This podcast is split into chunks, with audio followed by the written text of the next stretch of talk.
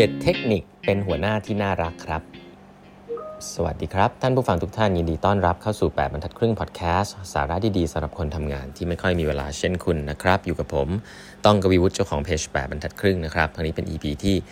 1608 แล้วนะครับ ที่เรามาพูดคุยกันนะครับ วันนี้ผมหยุดพักเรื่องของแพทแทกเนียไว้เล็กน้อยนะฮะวันนี้มีคอนเทนต์ดีๆมานำเสนอนะครับเป็นคอนเทนต์ของ8บรรทัดครึ่งเองนะฮะก็ มีคนมาถามมาเยอะนะฮะเรื่องของการเป็นหัวหน้าที่ดีนะครับผมก็บอกโอ้โหมันมีอะไรเยอะมากเลยนะครับการหัวหน้าที่ดีเนี่ยแต่ว่าสิ่งหนึ่งซึ่งถ้าคุณเป็นหัวหน้าที่ไม่ดีเนี่ยคุณจะทำมันได้ห่วยมากเลยนะครับแล้วลูกน้องก็จะเหนื่อยกับคุณมากเลยนะครับสิ่งนั้นเรียกว่าการสื่อสารนะคุณจะเก่งแค่ไหนก็ตามเนี่ยแต่เมื่อคุณมาเป็นหัวหน้าคนแล้วเนี่ยแม้ว่าคุณจะยังเก่งอยู่แต่คุณทำงานทั้งหมดเองไม่ได้นะเพราะฉะนั้นแล้วคุณต้องสื่อสารกับลูกน้องคุณ นะครับว่าอยากให้เขาทำอะไรนะครับรับฟังเขาเขามีปัญหาอะไร เมื่อคุณมีทีมแล้วเนี่ยคุณทำทุกอย่างเองไม่ได้ นี่คือหัวหน้านะครับถ้าคุณยังเป็นถ้าคุณเป็นหัวหน้าแล้วคุณคิดว่าคุณจะทำทุกอย่างเองได้หมดเนี่ยคุณอาจจะยังไม่ใช่หัวหน้านะหรือว่าคุณอาจจะเป็นหัวหน้าที่ห่วยเลยแหละถ้าคุณคิดอย่างนั้นนะครับเพราะฉะนั้นแล้วเมื่อคุณเป็นหัวหน้าแล้วเนี่ยหน้าที่คุณคือผลิตงานให้ได้มากขึ้นนะครับโดยที่ไม่ได้ทำเองทั้งหมดนะครับคุณจะไกด์ลูกน้องคุณคุณจะคุณจะแบ่งงานมาทำส่วนหนึ่งอะไรแล้วแต่คุณแหละแต่ให้ยอมรับก่อนว่าคุณทำทั้งหมดไม่ได้ เมื่อคุณคิดอย่างนั้นแล้วเนี่ย ทักษะที่สำคัญมากๆเลยการสื่อสารกับพนักงานนะครับอะทีนี้มันมีอะไรบ้างเวลาเราสื่อสารพนักงานเนาะผมมีอยู่ 7 ข้อด้วยกันนะครับเอามาไล่เรียงให้ฟังแล้วเดี๋ยวลองดูซิว่าคุณเอาไปปรับตรงไหนได้บ้างข้อหนึ่งเลยนะครับ คุณต้องชี้ให้เห็นคุณค่าในงาน ให้พนักงานรู้ให้ได้ว่าไอ้งานที่เขาทำเนี่ยมันทำไปทำไมนะผมไม่ได้พูดถึงคุณค่าแบบโอ้แบบ purpose อะไรที่แบบที่วันไหนนี้เขาพูดกันเยอะนะฮะว่าโอ้ช่วยคนข้างนอกอะไรขนาดนั้น CSR เนี่ยไม่ใช่นะ ผมพูดถึงแค่ว่าอธิบายน้องว่าไอ้ที่พี่สั่งอยากให้ทำอันเนี้ยทำไปทำไม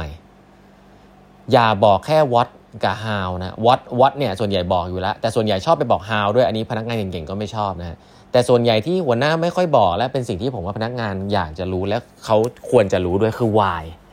ทำไมงานนี้ถึงสำคัญนะที่ที่บอกให้เขาทำอะงานนี้มันมี impact ยังไงมันมีมันถ้าคุณทำอันนี้ได้ดีเนี่ย มันจะมีผลกับทีมตรงนั้นนะเขาจะเอาไปทำได้ดีมาก แล้วก็จะมีผลต่อลูกค้านะ แล้วก็จะมีผลต่อทีมงานตรงนั้นตรงนี้นะ มันจะมีผลต่อทีมเรายังไง ถ้าคุณทำนี้ได้ดีมันจะมีผลยังไง ให้เขาเข้าใจว่าทำไมเราต้องทำสิ่งนี้นะครับ อันนี้ก็อย่างแรกเลย คุณคุณต้องชี้ให้เห็นคุณค่าของงาน แต่ละงานที่คุณบอกพนักงานให้เขาทำนะครับ ข้อ2นะฮะคุณต้องถามความคิดเห็นบ้างนะอันนี้ basic เนาะแต่ว่าส่วนใหญ่บางทีมันถามความคิดเห็นอะ เอ่อมันมีแบบที่ไม่ถามเลย อันนั้นก็ไม่ดีนะฮะอันนั้นสั่งอย่างเดียว แต่แบบถามไปงั้นอะถามแบบไม่ได้อยากจะรู้อะถามแบบ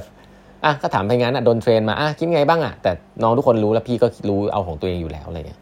ก็ไม่ดีนะถามความคิดเห็นก็คือจริง ๆ เริ่มจากตัวคุณคุณต้องเปิดใจก่อนว่ามันอาจจะมีความคิดเห็นบางอย่างนะ ที่คุณอาจจะคุณอาจจะรู้สึกว่า เออ ได้ความมุมมองใหม่ๆ จากพนักงานของคุณก็ได้นะ ผมถามไม่ง่ายอย่างนี้ อันนี้เอาหลักการก่อน สมมุติว่าคุณรู้อยู่แล้วว่าคุณต้องมีพนักงานสิบคนอะ คุณต้องถามพนักงานทุกคนสมมติสิบสิบความเห็นคำถามคือคุณรู้อยู่แล้วว่าถ้า stat บอกว่ามันจะมีสามความเห็นที่มัน work กับเจ็ดความเห็นที่มันไม่ work แต่คุณไม่รู้มันเป็นคนไหนอะคุณไม่รู้เลยว่าคนไหนจะ work ไม่ work อันไหน แต่คุณรู้ว่าทุกๆครั้งที่ถามรอบเนี่ยมันจะมีสามความเห็นที่ workกับเจ็ดความเห็นที่คุณว่าเออมันมันไม่ได้เอาไปใช้ทำอะไรคำถามคือถ้าคุณรู้อย่างนี้อยู่แล้วเนี่ยคุณจะถามไหมนะมีแค่มีแค่สอง option นะครับคือจะถามทุกคนหรือจะไม่ถามเลยนะครับอันนี้แบ่งเป็นสองค่ายเลยนะ จะมีคนที่บอกว่าไม่ถามเลย เพราะว่ามันไม่ efficient อะดูจาก stat ก็คือฉันเสียเวลาถามไปสิบคนแต่ฉันได้แค่สามคนเองงี้ไม่ถามดีกว่าเอาความคิดฉันดีกว่า ถ้าคุณอยู่ในแคมป์นี้บอกไว้เลยฮะคุณไปต่อไม่ได้นะครับเพราะว่าคุณเป็นคุณอาจจะเป็น engineer ที่ดีได้ logic ดี แต่คุณไปต่อไม่ได้นะแต่ถ้าคุณบอกว่าเฮ้ย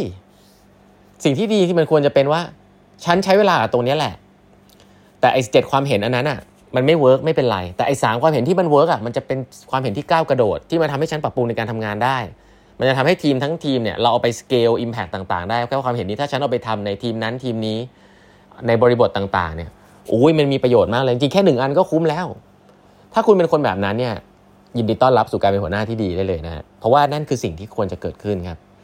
คุณอย่าอย่าคิดว่าทุกความเห็นมันต้อง work นะครับ ลูกน้องไม่ใช่คุณนะถ้าทุกคนเห็นมัน work แล้วคุณรู้สึกว่ามันใหม่หมดเลยเนี่ยแสดงว่าคุณคุณคุณคุณคุณแย่แล้วนะลูกน้องเนี่ยเขาไม่ได้เก่งกว่าเราขนาดนั้นนะฮะแต่ว่าเขามีความเห็นที่แตกต่างจากเรา เพราะฉะนั้นแล้วเฮ้ยถ้ามีความเห็นอดทนฟังนิดนึงนะครับ อะไรไม่ work ไม่ผิดนะครับมันเป็น process ของมัน แต่ส่วนที่ work นั่นแหละ ถ้ามันมีบ้างเนี่ยคือ success แล้วนะครับอ่าเพราะงั้นถามความเห็นบ้างเนาะอันถัดไปนะอันที่สามอะแบ่งปันข้อมูลนะโอ้โหอันนี้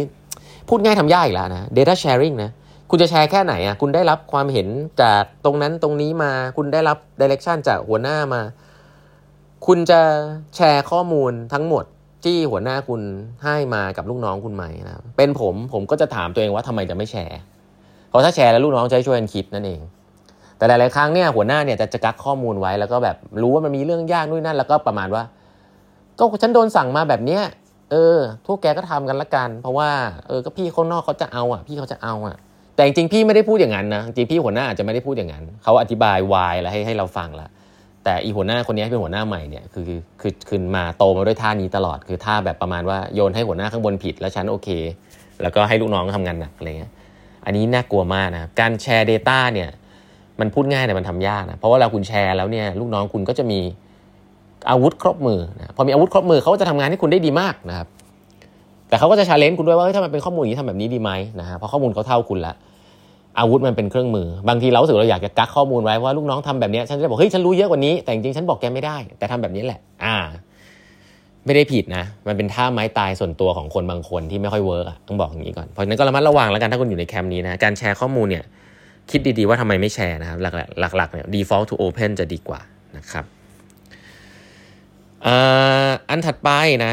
อันนี้ให้ feedback สม่ำเสมอนะครับ ก็การสื่อสารที่ดีคือการให้ feedback นะ ให้ว่าเออเขาทำอะไรได้ดีบ้างเนาะแล้วก็เขาทำอะไรได้ไม่ดี อยากให้เขาปรับปรุงอะไรนะ อันนี้ผมไม่ลงรายละเอียดแล้วกันนะ อันนี้เป็นศาสตร์พิเศษเลยนะครับ ไปเรียนกันนอกรอบได้เลยนะครับ แต่คุณควรจะให้ feedback พนักงานอยู่เรื่อยๆ ซึ่งส่วนใหญ่ผมรู้สึกว่าหัวหน้าเนี่ยให้ให้อยู่เรื่อยๆอยู่แล้วแต่ส่วนจะเป็นด่าพนักงานมากกว่า ซึ่งอันนั้นไม่เขาไม่เรียก feedback นะฮะไปเรียนใหม่นะครับส่วนถัดไปที่ลิงก์กับการให้ feedback นะครับผมคิดว่านี้สำคัญ ก็คือการข้อ5นะการพูดขอบคุณนะครับ